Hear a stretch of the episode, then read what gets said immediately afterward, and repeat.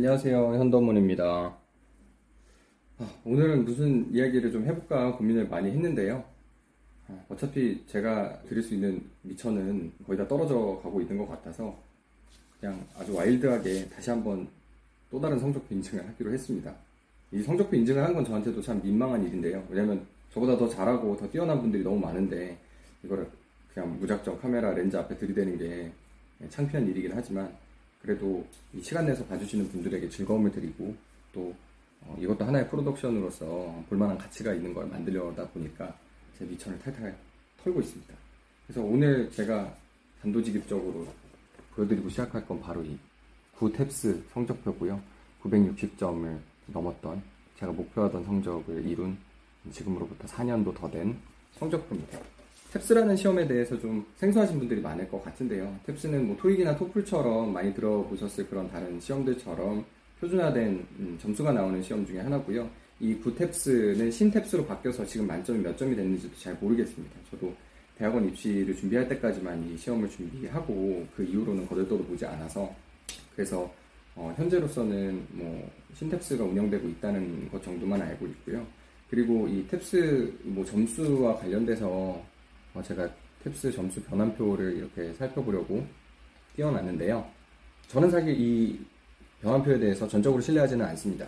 왜냐하면 탭스를 만든 관리위원회에서 어, 발표한 변환표이기 때문에 탭스에 좀 유리하게 설정이 돼 있다고 보는 게 맞을 것 같고요. 어, 제 점수는 여기서 국간이 958점에서 962점 사이니까 토플로 치면 만점, 토익으로 쳐도 만점에 해당하는 점수고 어, 지금은 사실 제가 영어로 말할 때 떠듬떠듬 거리고 글도 뭐 잘못 쓰고 이러지만 4년 전쯤에는 아마도 어, 토플을 보더라도 충분한 뭐 횟수와 시간만 허용이 된다고 하면 만점에 가까운 점수를 받았지 않을까 감히 예상을 예, 하고 있습니다.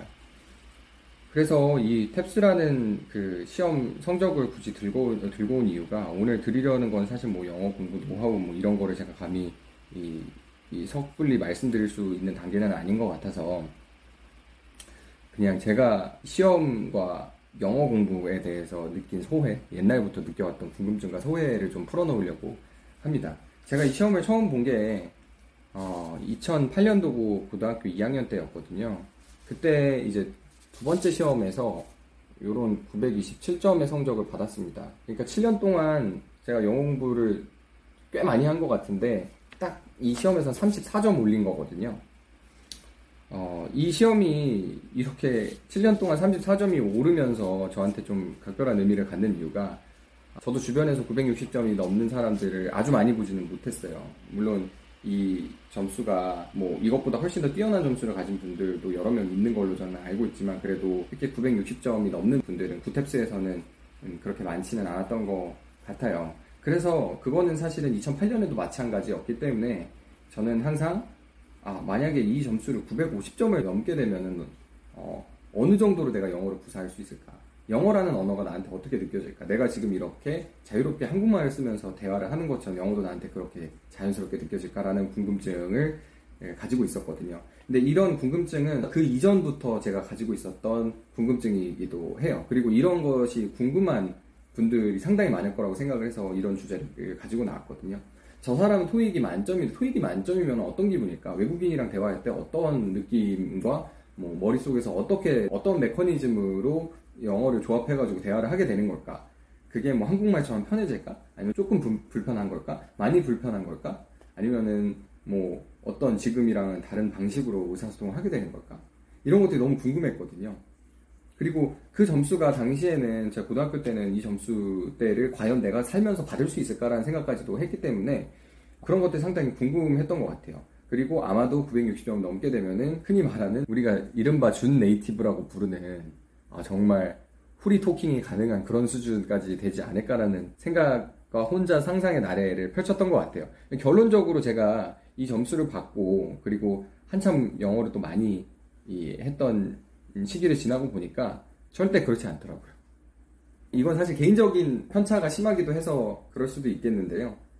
어, 영어는 아마도 저에게는 960점을 받건 970점을 받건 토플을 뭐 만점을 뭐 항시 받건 상관없이 항상 외국어로서 불편할 것 같고 어려울 것 같고 어, 외국인이랑 이야기할 때 울렁증이 있을 것 같고 그렇습니다. 아직까지도 그렇고요. 지금 이, 이, 이 점수를 받았던 때보다 영어 실력이 더 현저하게 떨어진 지금은 더합니다. 영어로 발표시키면 너무 떨리고 어, 울렁거리고 정말 하기 싫고 저는 한국어로 뭐를 시키면은 절대 그런 생각은 잘 안 들거든요. 근데 영어로 뭐 하라 그러면 굉장히 큰 스트레스를 아직까지도 받고 있습니다. 저의 그냥 이 영어 학습에 대한 백그라운드를 말씀을 드리면은 저는 어떻게 보면은 순수 토종이라는 정의에 가장 부합하는 사람 중에 하나인 것 같고요. 비록 미군 부대에서 21개월간 뭐 훈련소를 빼면은 한 20개월간 복무를 하기는 했지만 22살, 23살 이때 이제 복무를 했었고 저희 부대가 영어를 쓸 일이 그렇게 많지는 않은 부대였다는 점에서 미군과 함께 했던 생활이 저에게 어떤 드라마틱한 영향을 줬던 것 같지는 않아요. 특히 영어 학습 측면에서는. 음, 오히려 군대에서는 저는 운동을 많이 했기 때문에 예, 가서 뭐 체형이 많이 변하거나 아니면은 뭐 운동 습관이 많이 변한 부분은 있어도 영어 부분에 있어서 아주 결정적인 영향을 미쳤다고 생각하지는 않거든요. 대신에 군사 영어는 많이 접할 기회가 있었죠. 그래서 영어는 저는 토종의 입장에서 20년 넘게 혼자서 고군분투했던 주제고 영어를 처음 접했던 거는 유치원 다닐 때 그때 어머니가 그냥 밖에서 사온 파닉스 교재 음성을 조음하는 음, 것을 기초 삼아서 아이, 아기들한테 영어를 가르치는 그런 프로그램으로 기억을 하고 있고 중학교 한 2학년 3학년 때까지는 저도 동네 영어 학원을 다녔었어요 남들과 다르지 않은 그런 평범한 그 교육 과정을 거쳤었고요 그리고 고등학교 이후로는 고등학교 1학년 여름방학을 끝으로 학원은 전혀 다니지 않았으니까 거의 아무튼 그때부터는 영어 공부도 혼자 하게 된 건데요. 초등학교 때만 해도 외국에 살다 온 친구들이 당연히 월등히 영어를 잘했고 아직도 기억나는 게 저희 동네에 있는 영어학원을 갔을 때 저는 영어를 좀 저학년 때도 이 언어에 대해서 흥미를 많이 느꼈던 그런 초딩이었는데 영어학원을 갔는데 저보다 한 두 단계가 세 단계 높은 special 반에 제가 아는 친구들이 막 들어가 있는데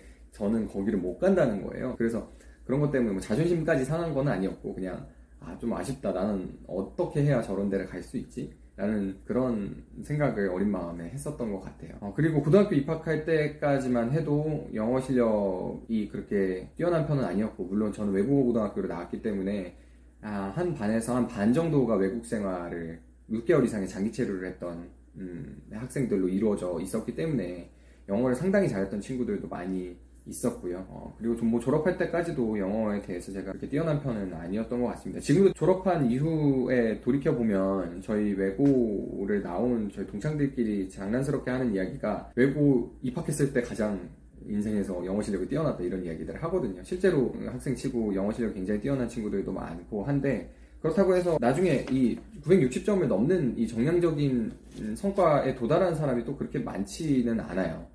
결국은 저도 영어 실력이 고등학교 때에 비해서 상당히 많이 늘었고 아직 불편하긴 하지만 상당히 많이 는 케이스인데 흔히들 외국어 습득 Second Language Acquisition에서 Critical Period 한국말로는 결정적 시기라고 해야 될까요? 그 시기를 지나면은 영어를 원만하게 외국어를 원만하게 배우는 거는 상당히 힘들다라고 어, 알고들 있고 그 critical period가 실제로 존재한다는 거는 학술적으로도 어느 정도 어, 뒷받침이 되고 있는 내용으로 저는 알고 있는데 그걸 지나면은 어, 영어 자체 습득이 현저히 어려워진다거나 일정 수준 이상으로 올라가는 건 불가능하다고 생각하는 음, 분들이 많이 있는 것 같아요. 근데 절대 그렇지 않고 저희 코스만 보더라도 그 수준은 초등학교, 중학교, 고등학교, 대학교 그리고 지금 천차만별로 아주 많이 차이가 나거든요. 그러니까 공부를 마, 많은 시간을 투입을 한 이후로 실력이 많이 향상이 됐고 또 안 하고 있으면 또 까먹고 이런 것들이 너무 명확하게 보이는 부분이기 때문에 이런 외국어들은 내 손에서 이렇게 놔버리지 않고 붙들고 있는 게 정말 정말 중요한 것 같고 그 시기를 지나더라도 제가 주변에서 영어를 아주 유창하게 정말 정말 잘 구사하시는 토종 출신 내지는 뭐 외국에 다녀왔더라도 아무튼 영어를 잘하시는 분들을 보면은 음, 결국은 그 자신의 노력이 뒷받침돼 있고 뭐 굳이 그런 의식적 노력을 하지 않더라도 영어를 쓰지 않으면 공부하지 않으면 안 되는 환경에 있는 분들이 잘 하게 되는 것 같아요. 그래서 결국은 이 시간에 투입을 많이 해야 되고 많은 노력이 필요한 건데 그게 생각보다 내가 상상하는 것보다 정말 정말 더 많은 리소스와 더 많은 시간과 더더 많은 노력을 투입을 해야지 된다는 게 결국 이 외국어 습득에 있어서의 큰 문제인 것 같습니다. 어, 저도 지금 20년 넘게 영어를 배운 건데 믿겨지지가 않거든요. 이렇게 많은 시간을 영어에 투입했는데 아직까지도 이렇게 불편하다니. 아직도 외국인들이 말하면 못 알아듣는 게 있고 이렇게 오래 했는데도 내가 외국인한테 뭔가를 조리 있게 전달하려면 머릿속으로 또 막 문장을 끼워 맞추고 그런데 또 대화를 하다가 턱 막히는 게 생겨가지고 단어를 떠올리지 못해서 사전을 찾아야 되고 그렇게 오래 했는데도 이 정도라니 왜냐면 영어를 접한 시기로 보면은 한국어랑 그렇게 크게 차이도 안 나는데 아직까지 이 수준이라니 하면서 아쉽고 안타까운 마음이 들 때가 많거든요. 결국은 그게 가장 큰 문제인 것 같습니다. 정말 많은 시간을 들여야 되는데 우리가 한국 사회에서 살아가면서 한국어로 공부도 하고 한국어로 의사소통도 하고 한국어로 여러 가지 일상생활을 해야 되는데 영어를 억지로 꺼내서 쓸 수도 없고 엄마한테 엄마 밥줄을 뭐 영어로 실제로 뭐 그런 가정도 있겠지만 음, 엄마한테 밥 달라고 영어로 할 수도 없는 것이고 어디 가서 영어 쓰지 않는 사람한테 영어로 이상하게 말걸 수도 없는 거고 그러면 또 의사소통에 제약이 생기고 이러니까 너무너무 어려운 것 같습니다. 그래서 오늘은 사실은 무슨 뭐 팁 드리고 이런 거라기보다는 결국은 외국어로서 계속 공부를 하고 이런 표준화된 시험에서 만족스러운 음, 점수를 얻는 수준이 됐다고 하면은 어떤 기분인가에 대해서 좀 간접 경험 을 전달드릴 수 있게 하는 게 오늘의 메시지였고 왜냐면 제 스스로가 그것에 대해서 너무 많이 궁금했어요. 2015년에 제가 이 성적을 얻었는데 2015년이 되기 전까지는 항상 그런 궁금증에 시달려 왔던 것이라고. 어느 수준일까? 어느 정도의 자유도를 갖게 될까? 결국은 그렇게까지는 자유로워지지 못했다는 것이 큰 한계점인 것 같고요. 제가 그렇다고 해서 다른 분들이 뭐 그렇다고 볼 수도 없을 것이고 분명히 이 정도 점수를 얻은 분들 내지는 이것보다 더 낮은 점수라고 해도 영어가 너무 자유롭고 자연스러운 분들이 많을 거예요 근데 예, 일단은 저는 그런 여러 가지 표본들, 샘플들 중에 한 명으로서 점수가 내가 목표했던 점수에 가깝게 나오더라도 결국은 이 시험을 치는 거랑 내가 그 언어를 자유자재로 구사하는 거랑은 정말 다른 층위에 있는 문제구나 라는 거를 깨닫게 됐고요. 우리말처럼 영어를 잘 하려면 어떻게 해야 되는 걸까? 이런 부분에 대해서는 저는 결국은 제가 이제 좀 있으면 서른인데 그거에 대한 답을 찾지는 못했습니다. 과연 저는 영어를 우리말처럼 잘하게 될 수 있을까요? 옛날에 이제 학창시절의 꿈은 내가 만약에 한 20대 중반 넘어가고 30살, 30살이 될 때까지 영어를 꾸준히 공부하고 계속해서 노력을 한다면은 우리말만큼이나 영어가 자유로워지지 않을까라는 생각을 했었는데 결국은 그 목표 달성에는 실패했고 그거는 저의 게으름과 아, 여러 가지 다른 요인들로 인해서 불가능하게 된 것 같고요. 앞으로 향후 10년, 20년을 봤을 때 제가 뭐 외국에 유학을 나갈지 아니면은 영어권과 어떤 접점이 있는 일을 하게 될지는 알 수는 없는 것 같아요. 그래서 약간의 패배감을 가지고 있긴 한데 앞으로 뭐 이 계기가 생기고 저도 이 영어를 많이 쓸 일을 하게 된다고 하면은 그때부터 다시 노력을 해야겠죠. 그리고 기본적으로 지금 하고 있는 것들도 포기하지 않고 조금씩이라도 하려고 노력을 많이 해야 될 것 같다는 생각을 하고 있습니다. 그래서 영어 공부 때문에 저도 스트레스를 많이 받았고 지금도 아주 조금이긴 하지만 부담을 느끼고 있기는 한데요. 제가 그냥 개인적으로 생각하는 건 아, 그래도 뭐 한국 사람이 한국에서 살고 한국에서 공부하고 직장 다니고 할 거면은 영어 잘하는 것보다는 한국말을 잘하는 게 훨씬 더 유용하다라는 결론이고요. 대신에 영어가 유용한 점이 많은 언어인 거는 사실인 것 같아서 저는 비록 바이링구얼의 수준에는 절대 도달할 수 없을 것 같다라는 결론을 얻게 된 토종 한국인이지만 그 전에라도 그냥 표준화된 시험에서 어떻게 하면 잘할 수 있는지 그리고 야 나는 그렇게까지 잘하고 싶지도 않고 어느 정도 수준에서 발음만 호로록 잘 굴러가고 듣는 거 이해 잘 되고 읽는 거 잘 읽으면은 전혀 불만 없다라고 생각하시는 분들에 대해서는 조금씩이라도 어, 좋은 좋은 말씀 드릴 수 있지 않을까 생각을 합니다. 뭐 오늘 영어 얘기를 해봤는데요. 지난번에 카투사 얘기를 하면서 Korean Augmentation to the United States Army라고 구수하게 말씀드릴 수 있었는데도 제가 막 Korean Augmentation to States 막 이러면서 하면서 뭐좀 음, 오글거리게 발음을 막 굴려서 했던 거는 이런 얘기를 하기 위한 복선이라고 생각을 해주시면 될 것 같고요. 저에게 영어를 계속해서 가르쳐 주실 분들을 좀 구하고 싶네요.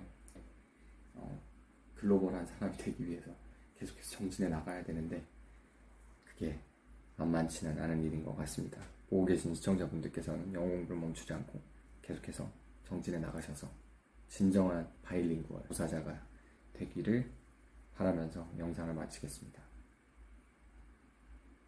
뭔가 씁쓸하네요. 음, 영.